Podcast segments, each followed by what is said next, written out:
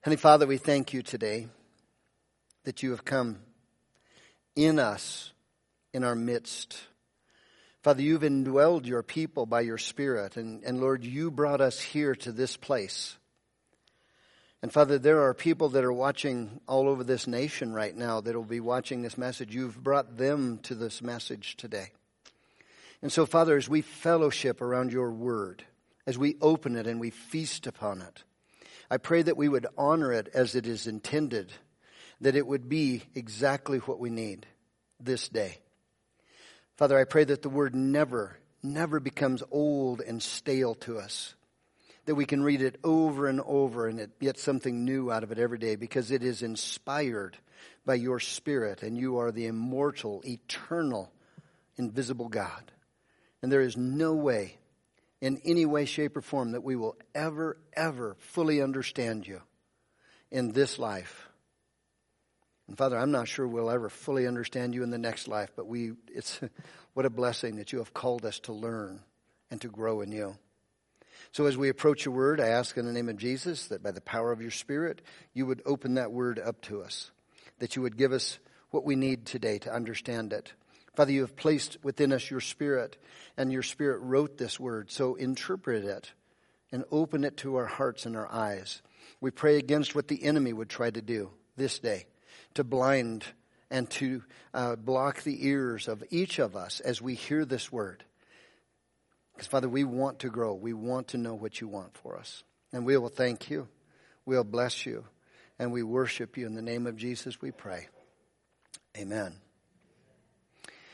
I'd like to talk to you today uh, a little bit about uh, just kind of a, a segue off of um, last week's message.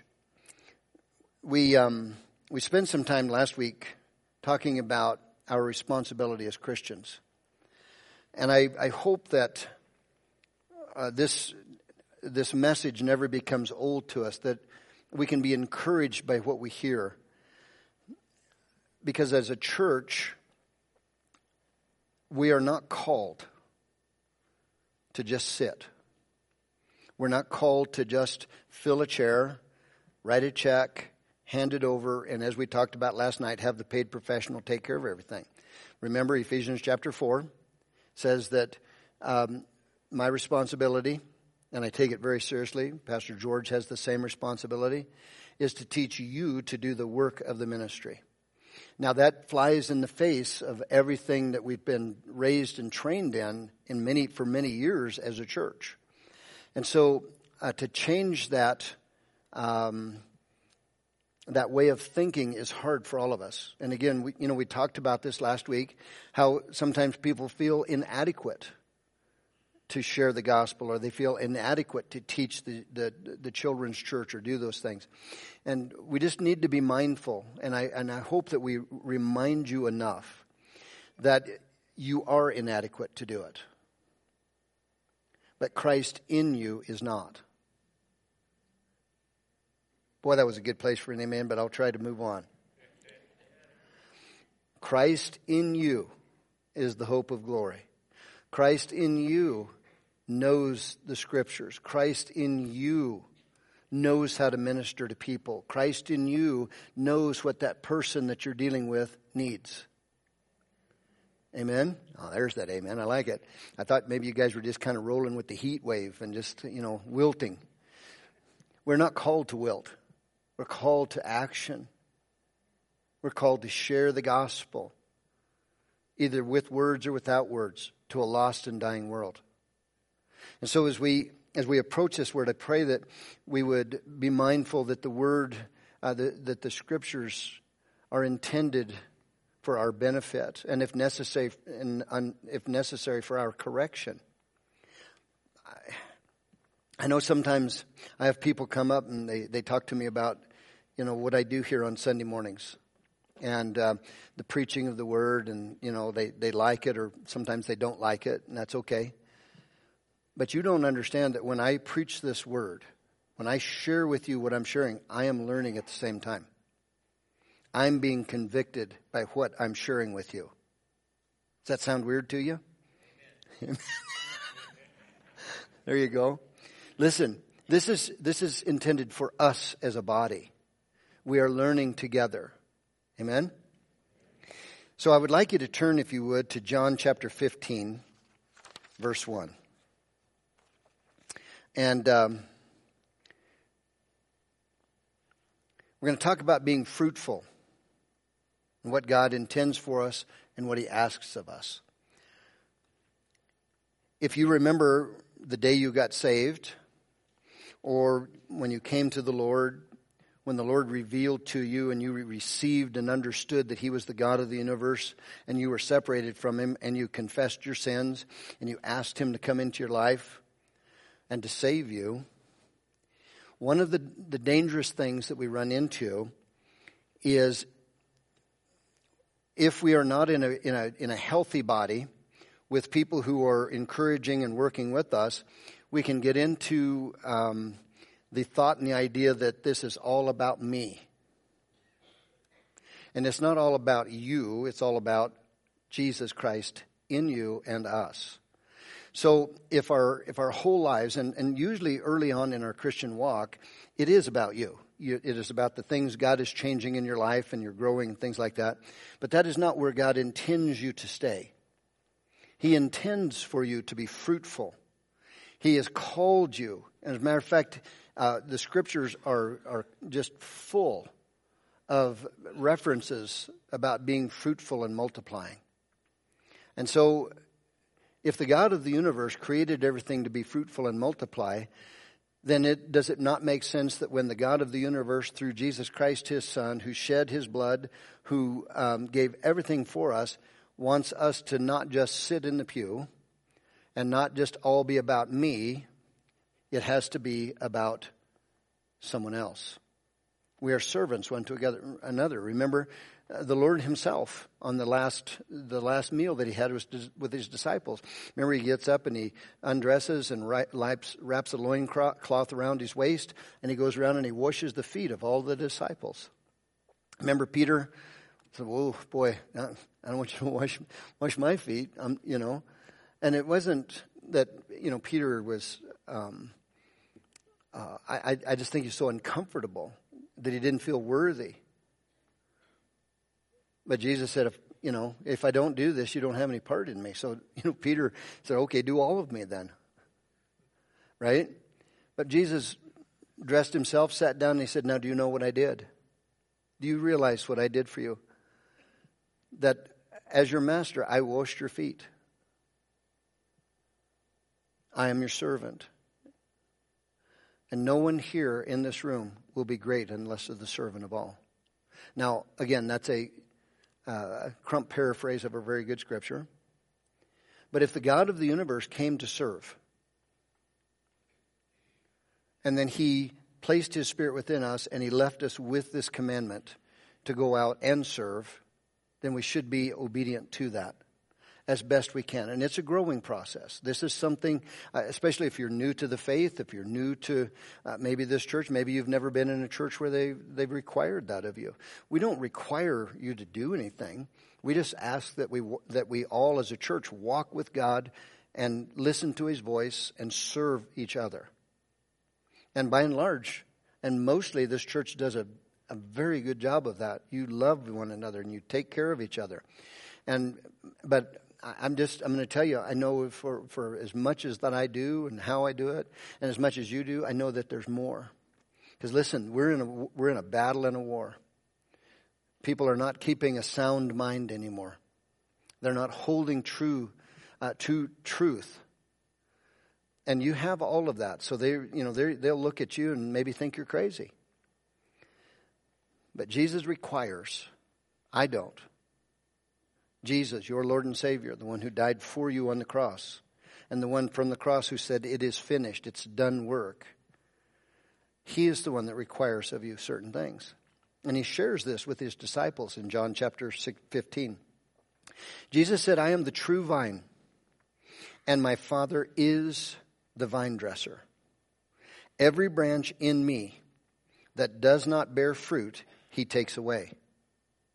And every branch that does bear fruit, He prunes, that it may bear more fruit. Already You are clean because of the word that I have spoken to you. Abide in me, and I in you. As the branch cannot bear fruit by itself unless it abides in the vine, neither can you unless you abide in me. I am the vine. You are the branches. Whoever abides in me and I in him, he it is that bears much fruit. You see what Jesus is talking about? Being in him, and being, because we are in him and we're abiding in him and we're dependent upon him, he wants us to bear a little bit of fruit. Is that what it says? He wants us to bear much fruit. For apart from me, you can do nothing. If anyone does not abide in me, he is thrown away like a branch and withers, and the branches are gathered, thrown into the fire, and burned. Would Jesus do that? Now think about this. He is talking about somebody that is a branch in him, that isn't abiding, that isn't uh, taking supplements from the root, that is actually independent from the tree, or thinks that it is, and it withers and it dies and is taken off and burned. Hmm. If you abide in me and my words abide in you, and you ask whatever you wish, and it will be done for you. For by this, doing this, being fruitful, my Father is glorified, that you bear much fruit, and so prove to be my disciples. Now, this is a classic scripture that's read and taught over and over. I've, we've even taught this here. But I want you to think about, as we approach this, Jesus has something in mind for his disciples. And remember, for three and a half years, he's walked, he's taught them, he's raised the dead, he's healed the sick, uh, he's cleansed lepers, he's uh, withered hands have, have grown out. All of these things, and he's getting ready to leave. And he reminds them that in him only is life. In him is that abiding.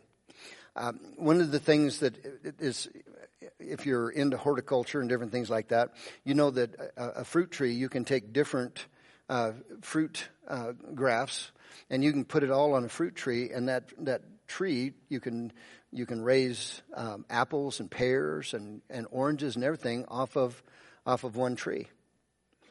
But the way it gets there is you take that that limb or that, that graft, you take it off and you graft it into that tree, and you nurture it and you take care of it and you prune it, and it produces fruit. So you can ha- literally, you know, if you want, in our culture today, you can have a tree with limes and lemons and, and, and pears and all different things growing off of one tree. Now, the fruit in that comes from that growth, but that, that pruned limb that is put in there is dependent upon the root itself. If you take that off of there, it dies, if it's not tended. And Jesus talks about this, even if you are bearing fruit. Jesus said, the Father will prune you. Do you think pruning is fun? I was in my garden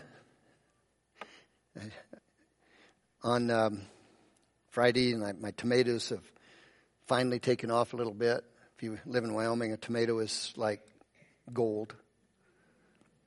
And I've got a bunch of suckers on there, and so I'm trying to prune the plant back so that I can get the one stalk with the with the tomatoes and everything on it. And I'm pruning away, and I have a I have a, one of the stalks that's got tomatoes that are about this big. And I'm clipping away, and I clip, and I see that limb fall off.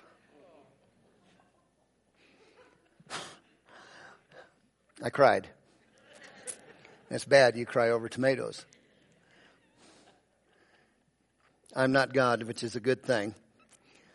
But I know that um, I know that that plant will produce because I've pruned it. It takes a pruning and tending. I, I've shared the story with you. Uh, we had a, a couple of apple trees that I planted, oh my gosh, thirty years ago. Is that right, Care Bear? And so we planted these trees, and they grew, and they never bloomed. They never produced apples, nothing. And finally, I saw my wife headed out there with a saw. I said, where, where are you going? I want to cut those trees down. I said, no, those are apple trees. No, they're not. They're just trees. So, you know, I put myself between her and the tree, which was probably pretty stupid, but I did. And I said, listen, just, you know, give me another year. Please, give me another year. And so I, I really went at these trees, and I, I mulched around them, and I put manure, and thank you, Jesus, the next year we had flowers. And then they frosted off. But we had flowers, and I got to keep the trees. And those trees now are producing. But and there's a story about that in the Bible, about a, a fig tree that was planted in, the vine, in a vineyard. And this fig tree never produced fruit. And the, the master came and said to the, the vine dresser, he said, I want you to cut that tree out of there right now. And the vine dresser goes, no, no, let me let me take care of it for a year. And so he, it says that he pruned it back, and he took care of it. He dug around it, and he put manure, and said the next year it had fruit. You see, the Lord wants that fruit. When I when I walk up to those apple trees now, I see all of those apples on there. That's that's what we planted them for. We planted them to have fruit. And they do. But it took work to get them there. And it doesn't, it's not because I'm such a, a wise guy. It's just sometimes there are things that you have to do that, you know, as as a gardener. But the, we are tended by the master gardener who created everything. And he expects us to bear fruit. He just does. And that's what Jesus said. By this my Father is glorified, that you bear much fruit, and so prove to be my disciples. So it, when people look at us, and, and most people, if you've uh, if you know your fruit trees, you can walk up and you you look at a fruit tree. Some people can just look by the leaves or the bark or whatever it is, and they can tell you, well, that's an apple tree, uh, or that's a pear tree, or this is a lime, or whatever that is. They can do that. Other people walk up and they see, you know, the fruit on it, and they know that that's a fruit tree. Well, when in the world, if if we can use that analogy, when we go outside these walls, are we bearing fruit? Are we? And again, the only way we can bear fruit is not in ourselves. It has to be abiding in Christ. It has to be being connected to Him. Because when when when you take that uh, that limb and you graft it in, the only place that it produces fruit is on the new growth that comes from that. So as, as a Christian, you were once a, a wild whatever, fig tree. The Bible uses that for an example. And you were, the Bible says, grafted in. And when you were grafted in, that master gardener, that vine dresser, placed you exactly where he wanted you, and he took care of you. And as you were taking nutrients from the root, which is Jesus, then you started producing new growth. On that new growth that comes from Him, the fruit is produced. That old part of that limb never produces fruit. It's always the new growth. And so if we can take that analogy, we have been grafted in, the Bible says, to a fig tree. And we are expected to grow fruit. We're not just grafted in to exist, to look good, to grow this big, strong limb. We are grafted in to bear fruit. Do you ever think about that? Because if you've got a fruit tree, you want to get fruit off of it, don't you? And if the God of the universe plants you and He takes care of you, guess what He expects from you? Well, Lord, I sat in the chair every Sunday faithfully. And I gave. And I did this and I did that. Doesn't matter. It's it's good that you come.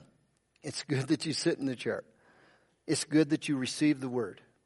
But what are we doing with that word? And are we abiding in Christ? Because in Him, that word then is produced through us. The fruit is then taken care of. You know, we know from the creation story that God created everything with the ability and the command to multiply and produce offspring or fruit. Genesis one twenty-six or one twenty-eight, when man was created, uh, he created the um, the plants with uh, with fruit in them or seed in them so that they could reproduce. and then they, they multiplied on the earth. The, the animals, after their kind, same thing. And then he made man. And this is what he said about man. And God blessed them. And God said to them, be fruitful and multiply and bring glory. Right? He says, be fruitful and multiply and fill the earth and subdue it and have dominion over the fish of the sea and over the birds of the heavens and over every living thing that moves on the earth. Adam and Eve were not created just to sit in the garden. They were created to tend the garden. Literally, work is a gift given to man by God. try, t- try telling your teenager that. Right? Work is something that right now in our nation, I mean, think about it. If you're an employer, how easy is it to find work or find people that want to work? Or should I say, how hard is it? You know why? Because we've been taught that work is a four-letter word. And it's not good. Work glorifies our Creator if it's done correctly. Because man was created to work. He was created to subdue the earth. And, and that, that word fruitful means to bring forth and increase and to grow. And, it, and it, there's, there's three words here. Fruitful, multiply, and subdue. Those are the three things that God asks man to do. So, he was supposed to bring forth, increase, and grow. Have children. Make the human race. And to increase abundantly is what multiply means. And to subdue means to rule over. It's our responsibility to take care of the earth and the animals and different things. Now, we know at that time, if you read that, that God said that he had made the plants and the green uh, things on the earth for every animal on the earth and man himself to eat. There was no flesh eaters. And I, and I know that this will make the dinosaur people nor- nervous. But T-Rexes were not designed to eat flesh. You know what they were designed to eat? Plants. I'm not going to get into that right now. But go back and look at what, tell me what the word says. Before the fall, before the flood, every single animal and human being on the earth ate vegetables. And the vegetables just did what they were supposed to do because they were commanded by God to multiply. Everything God creates, if you go back and you look at that creation story, everything he creates, he tells them to be fruitful and multiply. And he, and he creates man last. The, the the absolute crown jewel of his creation. We were made after his image and his likeness. We looked like him. And we were designed, as as Justin prayed this morning, we were designed to be vessels of worship and to glorify God. And what glorifies God? Increasing, being abundant, and subduing. Now, we know that man traded that for a lie, and since then it's just been, you know, kind of downhill ever since. But Jesus had to came, had to come and he had to fix that, which he did. But from the beginning, man was given the command to multiply and bring glory to his Creator. Do you remember here, oh, probably the last fifteen, twenty years, all we've heard is there are too many people on this earth. The population is just, it's, oof. And so there are very intelligent or semi-intelligent people who have spent their days and their times traveling around the world, sterilizing people in countries so that they can have. We saw uh, one nation had so many people, and the babies that were being born, all of the daughters were either thrown in the dumpster or brought to adopted out. And all the male children were kept. Do you know what that nation is begging for now? Female babies. And now the new thing, which I love all this stuff, the population on the earth, they found, is starting to decline. Well, why wouldn't it be? Between war and abortion and sterilization and selective breeding or keeping, mankind will decrease. So when we when we find ourselves fighting against that, we're fighting against God, because he has asked us to be fruitful and multiply, just physically. Now, I, I realize that some people can't for whatever reason, and that's that's not what I'm talking about here. There is there's more to this than just having children. There is the other thought and idea of multiplying and increasing and having fruit in your life. For us to be pleasing to God, the Bible tells us we have to have faith first. Without faith, it's impossible to please him. For we first must believe that he is, and he is the rewarder of those who diligently seek him.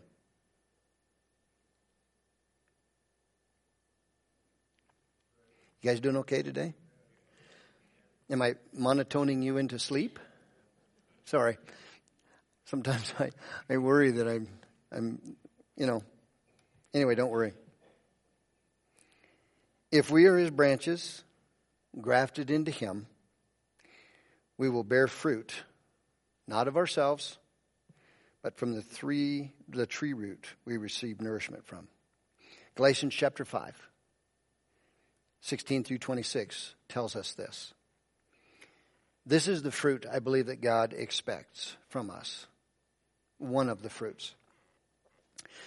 But Paul says, but I say, walk by the Spirit, and you will not gratify the desires of the flesh, for the desires of the flesh are against the Spirit, and the desires of the Spirit are against the flesh. Did anybody struggle getting out of bed this morning to go to church? You know, I often I'll get my cup of coffee and I'll go out on the deck, watch the sun come up. You know how tempting that was just to do that today than come here? The flesh, oh my gosh, I just want to be comfortable out here on the veranda with a good cup of coffee. Where did I put my coffee? Oh, there it is right there. So I know that we all, you know, our flesh does not want to do these things. But, you know, you guys subdued the flesh this morning to get here. You subdued the flesh in your in your teenagers to get them here. Okay, moving right along. For the desires of the flesh are against the Spirit, and the desires of the Spirit against the flesh. For these are opposed to each other, to keep you from doing the things you want to do. But if you are led by the Spirit, you are not under the law. Now the works of the flesh are evident. Sexual immorality, impurity, sensuality, idolatry, sorcery, enmity, strife, jealousy, fits of anger, rivalries, dissensions, divisions, envy, drunkenness, orgies, and things like these. That is the fruit that is produced, and the Apostle Paul calls it the works of the flesh. That is the fruit that is produced by someone who is in the flesh, and that's all they do. And as Christians, we can kind of dabble in some of those. I know no one here has a temper, right? Okay, moving right along. I know no, you know, none of us have jealousy or idolatry. None of these things, because we're saved, right? And so, but the reality is, these are things that we are in struggle against. These are things that were in our past, most likely. There are things that your whole life you're going to have to put down and abide in Christ to keep it down. Now, some people would disagree with me and say, well, you know, when you're saved, it's done, you know, fine. I'm I'm okay with that. Now, there are things in my past that I did that I'll never do again that got me to where I'm at. Those things, when that, when that comes up, I look at that and think, mm, no, that was death. Now, those that's the way that I look at it. But as Christians, we have to learn to discipline our flesh, allowing the Spirit to teach us and to disciple us and to walk in us. That's what abiding in Christ is. It's done through prayer. It's done through the attending of church with the with the congregational meeting. It comes with fasting. It comes with meditating. There's a lot of things that are done.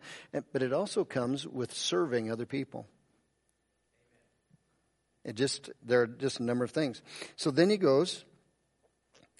Um, and things like these, I warn you, as I warned you before, that those who do such things will not inherit the kingdom of God. But the fruit of the Spirit, the fruit of the Spirit. Remember, as a Christian, the Holy Spirit dwells within you. That is the life that is in you. If the Spirit of Christ dwells within you, then you have the capability to do exactly what God said that He wants you to do.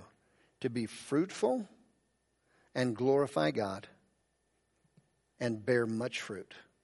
But a part of that sometimes can be allowing God to prune you so that you will bear much fruit. So, but if the, the but the fruit of the Spirit is love, joy, peace, patience, kindness, goodness, faithfulness, gentleness, self-control. Against such things there is no law. And those who belong to Christ Jesus have crucified the flesh with its passions and desires.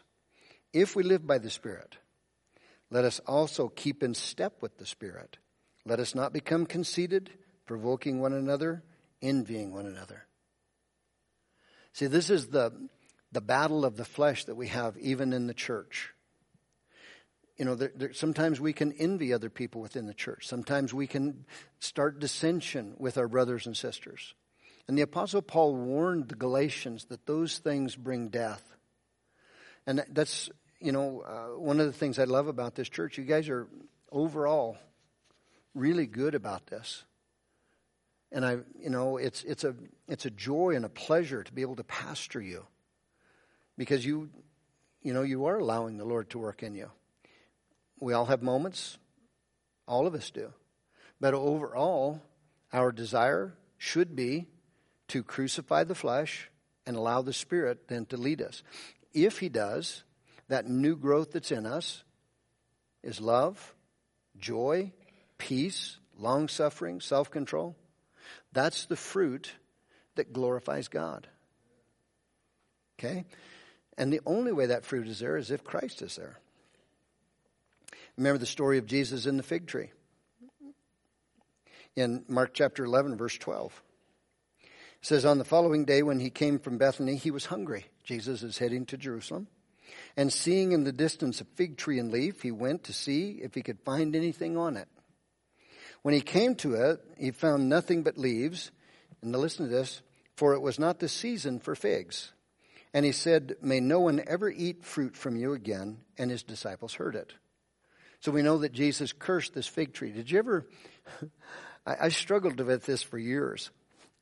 I thought, you know, the tree is growing there, and it's got leaves on it, and it says very clearly it is not the season for figs, and Jesus walks up looking for fruit from it, and it's not there, so He curses it. Th- did you ever struggle with that? You know, I we, we were listening to um, Del Tackett last week, and he said that in seminary that some of the seminarians are learning that Jesus had anger issues. And that's why He cursed the fig tree. This is what's being taught to our pastors, by the way. Or that he was uh, uh, he was low sugar that morning. Literally, that's what they're being taught. This is something that I, I learned years ago, and, and I'll share with you. Maybe you already know this, but on, on particular types of, of tree... of the um, fig tree, there's a, a pre-fruit that comes out. It's it's like a little nut. And um, the poor in Israel were allowed to go to those fig trees, no matter where they were at, and they were able to pick that fruit and eat it. It didn't affect the production, but that fig tree, if it did not have that nut and that fruit, was not going to produce figs. So when Jesus walks up and He sees the fruit, the, the tree, and it's green, He expects to find fruit upon it because it is, is a fig tree. And at that time of the year, it should have been producing the nut that He could go up and break off. When He walked up and pulled the leaves back, it wasn't there. And when He saw that, as the Creator, He knew that that tree would not produce fruit. So He cursed it. Now, I don't want the Lord to pull the fig leaf in my life away and look for fruit and not find it? Do you? And what that means for you, I don't know. I just, uh, you know, I talk to people all the time. I say, you know, we, we just want to finish well. You know, I want to finish well as a husband and as a father and as a pastor and as a grandfather. I want to finish well. But the only way I can do that is if I'm connected to the tree. And I'm only connected to the tree because He's placed me there. You have been grafted in. And if, if you're grafted in, you're expected, scripturally, you are expected to bear fruit. And what does that mean? That means you need to be ready. The Apostle Paul to, to Timothy, his um, his young pastor, in Second Timothy chapter four, verse two, he tells Timothy, preach the word, be ready, in season and out of season. You see, the fig tree wasn't ready. And it was out of season for one fruit, but it should have been in season for another.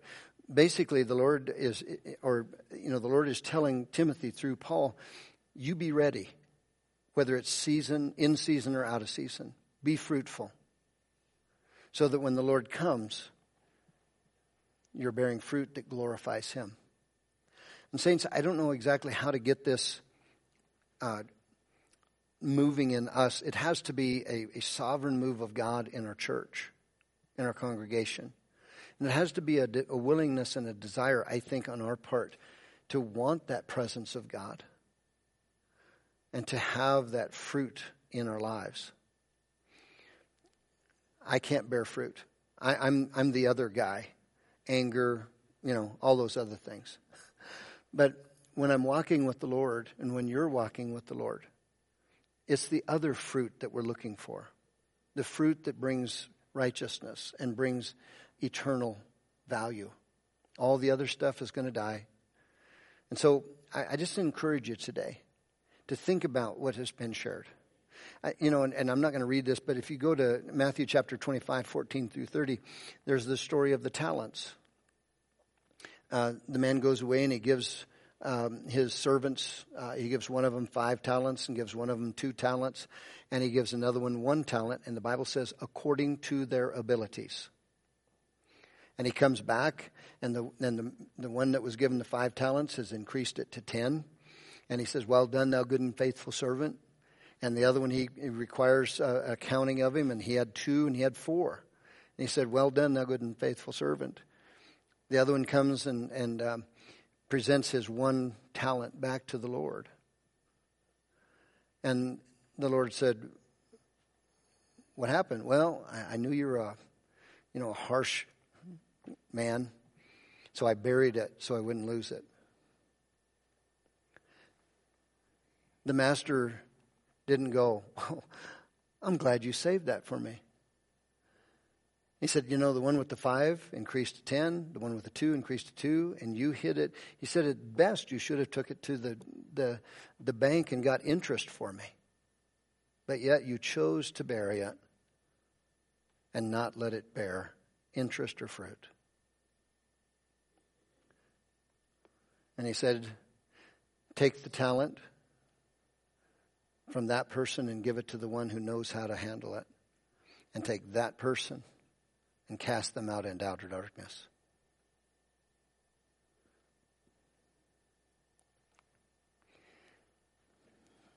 Saints, I, I you know, I may not be the five guy. I might be a two. But if I'm a one, I don't want to be that guy. I want to at least, you know, you know what I mean?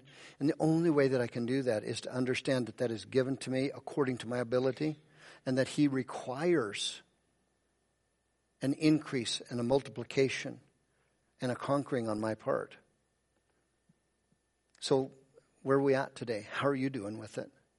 It's just a, I know it's a lot to think about, and I want to encourage you. The thing about this is this is something you can do in Christ. It is what He wants us to do. He wants us to be fruitful in Him. And that could be serving within the church. That can be serving outside. You know, we have teachers that are serving in the in the school district. Uh, we have people in political offices. You know, there's a there's a lot of ways to serve, and there's a lot of ways to be fruitful. But as part of it is being mindful that wherever you're at, whatever you're doing, God is requiring of you to multiply. He requires it. Don't be the one talent buried in the sand. It does not end well. Amen? All right. Anybody want coffee and donuts? Okay. Let's stand. Still good to be saved? Sorry, your pastor's low energy today. Maybe it's low sugar.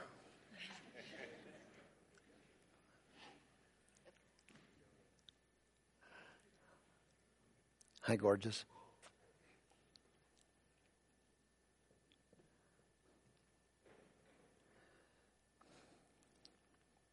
It's good to be saved with you. Thank you for your faithfulness to the Lord, to each other, to this church. Thank you for serving one another. Thank you for being mindful of it. Thank you for being patient. Just be Jesus to the world. Be Jesus to your spouse, to your children, to their friends. That's what we do. You have a talent. Some of you may have five, some of you may have two, some of you maybe only have one. But if you look at Matthew chapter twenty-five, it says that talent was given according to their ability. You all, all of us have the ability to do something with what God gives us. Just step out. Do it. And watch the multiplication. And that's what the Lord's requiring. Father, bless your church. Bless their lives, their hearts. Father, I pray in the name of Jesus that you would work mightily this week in us as a church. That we would be mindful of your presence and mindful of your word. And that we would abide in you. Father, I thank you that you have called us and given us everything we need. And you have given it to us according to our ability. Even if we feel inadequate, Father, we are able in you to do what you've asked us to do. So from the very beginning, when you required everything to multiply and everything to increase, you haven't stopped. You're still the creator and you require that. And, and Lord, you reminded us that to glorify your Father, we would bear much fruit. So, Father, I pray for a new understanding in my heart and in our heart as a church for this creative work that you're doing in us, that we submit to it and allow you to do what you've always asked. Have willing vessels that allow you to do that work. So, Father, anoint your people. Bless them with your Spirit in a great way. Father, freshly anoint us as we leave here today to meet the needs of the world outside, that the, the people who are in fear and those that are dying and those that that don't even know they're dying. But Father, I pray that you would sh- you would shine the light upon their sins and upon their separation from you, if it's even through us. But Father, you've given us the ability to speak to that and bring life. So we just thank you. Pray your blessing upon each and every heart here today. Bless, Father, they're going out and they're coming in. Father, bless everything they put their hands to as they acknowledge you and return it back to you. Father, we worship you. We thank you. In the mighty name of Jesus, we pray. Amen.